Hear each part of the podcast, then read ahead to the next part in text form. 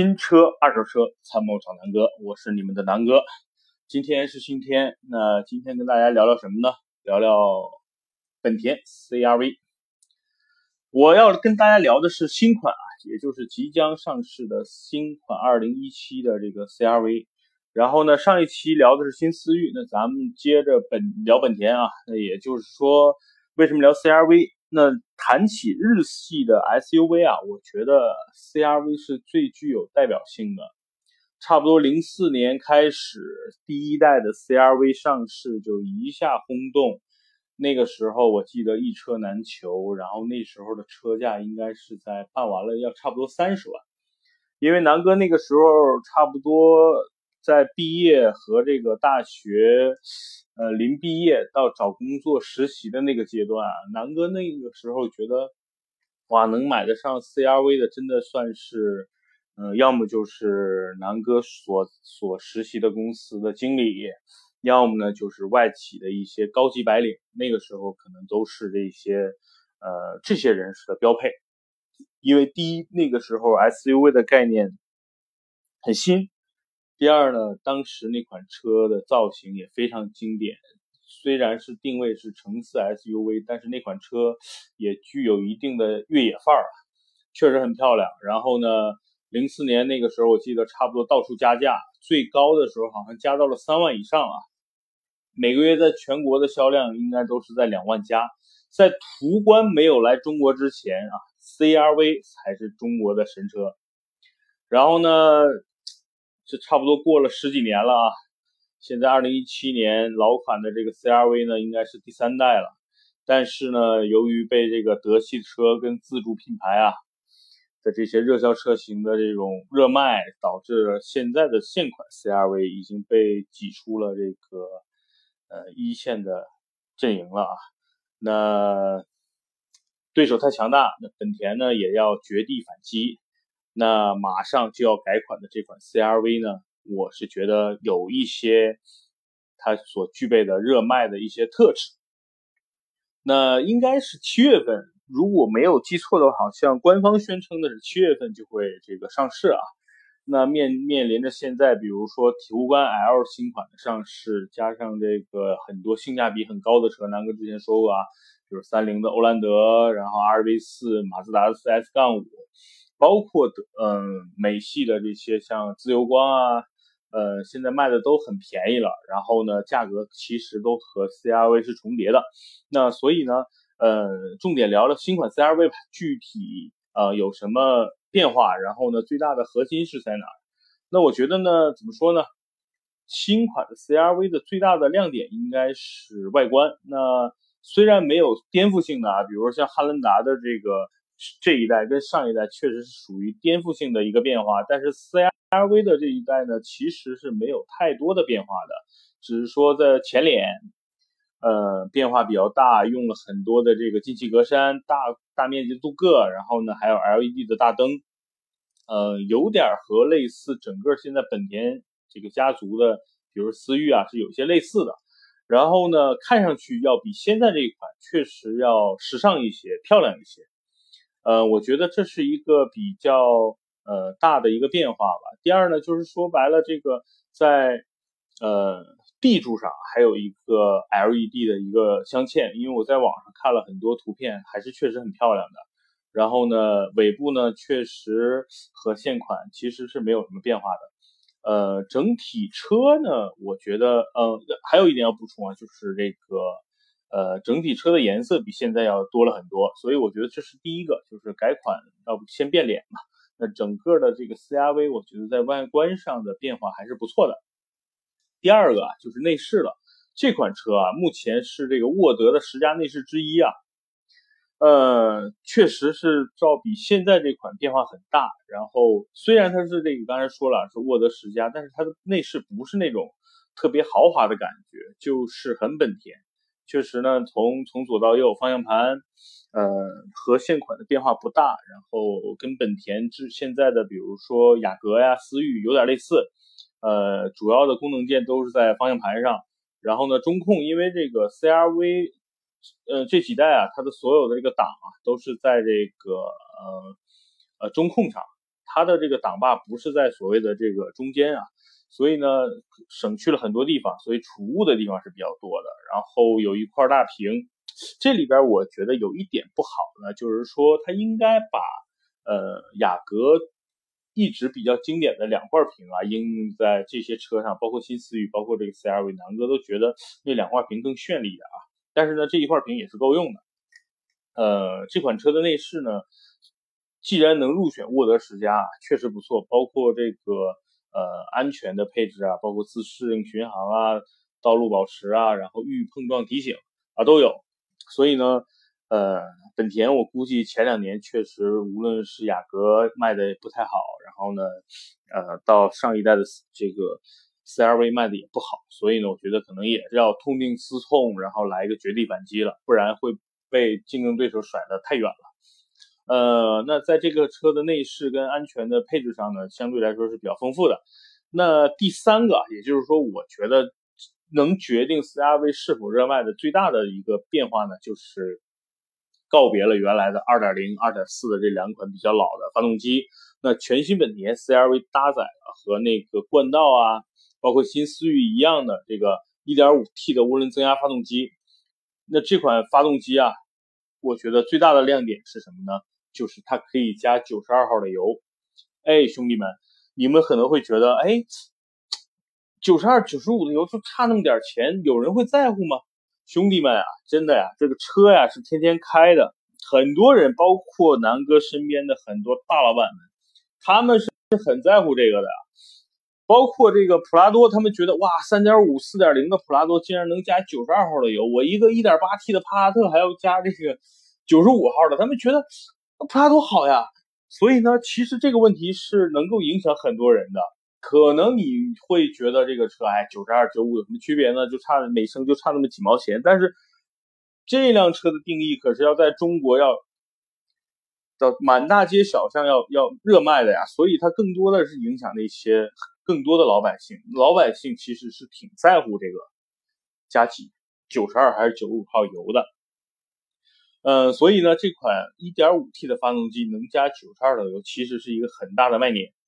呃。具体参数不说了，就是最大功率呢一百九十三马力，然后呢扭矩呢是二百四十三牛米，非常牛逼了。一点五 T 的这个发动机的这个参数一点不输给大众的一点八 T 啊，所以呢，呃，这款车我觉得最大的卖点就是这款发动机。本田现在整个在营销上也在主打它的发动机，就相当于是你买冠道就是买了一台 2.0T 的发动机送了一台冠道，因为那个 2.0T 的发动机丝毫在数据上不输给。比如说宝马的 2.0T，奔驰的 2.0T 啊，所以给人的感觉就是，哎，我买了一个跟宝马、奔驰一样功率的 2.0T 的发动机，然后日系的给人感觉呢可靠性要更强，然后呢才二十多万、三十万就买了这么一个发动机，然后送了我一辆车，所以呢，其实本田这个营销是对的啊，就是我发动机不输给你豪华品牌，但是呢，呃，我车的价格要比你便宜很多，所以这是一个很大的一个卖点。然后这款发动机。匹配的跟思域是一样的，都是那个 CVT 的变速器。然后它的好处就是平顺，然后第二呢就是节能。CRV 老款的 CRV 2.0也好，2.4也好，市区的这个综合路况应该是在十一升左右。因为那个南哥有身边有朋友开了好几年的 CRV，我具具体也咨询了一下。然后呢，在高速上的这个或者说不太堵车的情况下呢，大概是在8.5到9左右。那实际上这款发动机就是原来的老款发动机的燃油性并不是特别好，就是算是一个合格的水平，就跟所有其他日系车这个同同级别的排量是差不多的。但是现在这款 1.5T 的发动机实际上比之前的2.4的发动机在数据上一点不输，然后呢，它现在理论上应该能实现百公里的油耗8.4，然后高速呢差不多6.9左右啊。同学们啊，这个是一台小。中型或者叫这个紧凑级的 SUV 能够达到这样的油耗已经非常不错了。第二，它还是用的九十二号的汽油，所以不错啊。然后呢，这款发动机的百公里加速七点五秒，太牛逼了啊！一点五 T 啊，和大众的一点八 T 差不多呀，省了零点三升的排量，然后又能享受节能补贴或者说这个更低的这个每年的燃油附加费啊，所以确实很不错啊。这个车就是也就是这个发动机确实非常不错，我觉得这款发动机有可能会入选今年或者是未来这年这两年的这个涡轮十佳发动机啊，或者是已经入选了，我不太清楚了。反正呢，就总之来说，这款发动机确实很牛逼。现在新思域的热卖也跟这个发动机的这个动力输出加上可靠性是非常呃密紧密相关的。然后呢，这款发这款 CRV 呢，在高配上同样也有一个混动系统，就是现在和雅阁的混动呃一样的那套混动系统啊。其中呢，它用的是一个2.0升的阿特金森的循环发动机、双电机，以及用了大容量的锂离子锂离子电池。今天舌头怎么了？最大的输出功率呢，215马力，百公里油耗呢，差不多不到五升。所以呢，其实。呃，CRV 最大的两个卖点，一个呢是 1.5T 的这个发动机，第二呢就是这个还有在高配上，或者说呃你付出更多的一些价格，你可以换来这个2.0的这个呃这叫什么油电混合的一套动力系统啊，非常不错啊。所以呢，我觉得呃 1.5T 加上这个混动是目目前本田在 CRV 上最大的两个杀手锏。我觉得也是这次 CRV 改款能不能和比如说现在的途观 L，然后别克的这个昂科威能够在市场上分一杯羹的这么一个核心的就叫卖点。然后怎么说呢？呃，目前 CRV 市场确实跟前几年不太一样了啊。目前所有的竞品。包括这个途观 L，然后呢，日系，比如说它的这个日产的奇骏，包括那个丰田的荣放，然后呢，还有美系的，比如说翼虎啊，然后呢，昂科威啊，包括呃丰这个吉普的那个自由光，其实包括这个还有这个雪佛兰的探界者，都对 CRV 造成了很大的威胁。但是我觉得 CRV 最大的核心就是 1.5T。的这款发动机，我不输给你自由光2.0、2.4，我也不输给你 1.5T 的这个这个昂科威或者是嗯探界者，呃，我也不输给你 1.4T 或者 1.8T 的这个途观 L，所以我觉得这才是呃本田最大的一个诚意。第二呢，就要看七月份上市的价格了。如果说在一个适当的水平，比如和现款保持一致，然后我觉得。是能够从昂科威啊，包括途观 L 抢一大杯羹的。那如果说本田再诚意大一点，我觉得有可能这款车能够它存在成为神车的一些潜质。因为现在我那个新的思域虽然不是说神车，但是是被人追捧的。所以我觉得 CRV 真的换代之后有比较好的内饰，外观呢也更年轻。最核心的是有 1.5T 的这款丰田的呃。本田的发动机，我觉得才是最大的一个卖点。所有的这个呃答案都需要在七月中下旬看看这个新 CRV 上市之后的定价。第二呢，这个整体的一个呃市场接受度吧。因为我觉得 CRV 其实呃轴距呢，就是因为所有其他的这个竞品都在把车变大，尤其是途观 L。呃，现在的这个。呃，新款 CRV 呢，基本上是没有什么变化的。就我觉得可能最大的问题还是制约在整体的空间表现上了。呃，就刚才说的都是它的优点，包括它的外观、它的内饰、它的动力。那我觉得最大的问题的缺点，或者是可能存在的挑战呢，就是说它的空间了。可能照比昂科威也好，包括自由光也好，呃，途观 L 更不用说了。呃，确实在这个。级别里它没有加长或者是做一些空间上的调整，那我觉得可能最大的这个限制它的问题还是在呃空间上。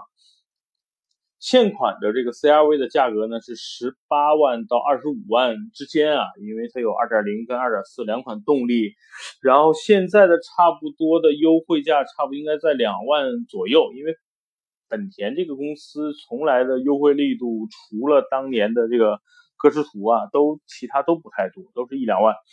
呃，现在如果说它的新款起步价，毕竟你的排量低了嘛，我觉得如果说你有一个差不多十七万，甚至你达到十六万这么一个一个区间，我觉得是非常有竞争力的，呃，又是比较牛逼的发动机，然后又比较给力的价格，我觉得以本田品牌的号召力，应该会比奇骏或者是现在的荣放有更高的号召力。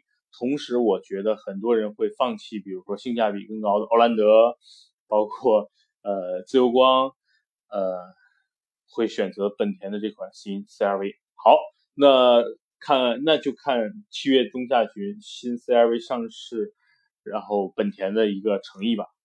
今天呢就差不多十多分钟，南哥主要就讲讲这个呃 CRV。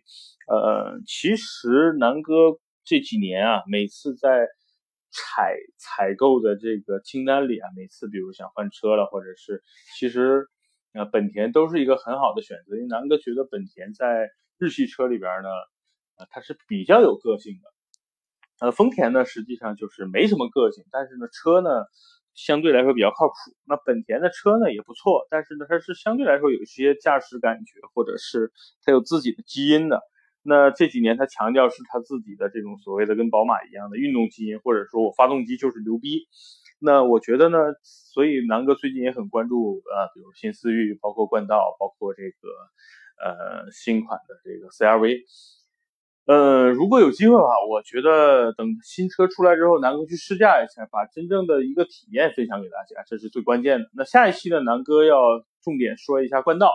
呃，既然说本田，咱们就把本田比较现在拿得出手的三呃这三款车吧，都说一说。因为雅阁南哥说过了，然后呢，思域呢上一期说的，这一期说的 CRV，那下一期呢，呃，我争取下周找一天，我我找本田四 S 店的朋友借一辆冠道，然后呢，好好的去试驾一下，然后呢，把试驾的感受呢分享给大家。呃，如果你喜欢我的节目，请记得订阅。然后，如果你觉得，我说的东西是对你有那么一丝丝的帮助，希望你分享给你的朋友，好吧？我就是你们新车二手车的好参谋，郑楠。呃，南哥说车，今天就到这儿，祝大家晚安。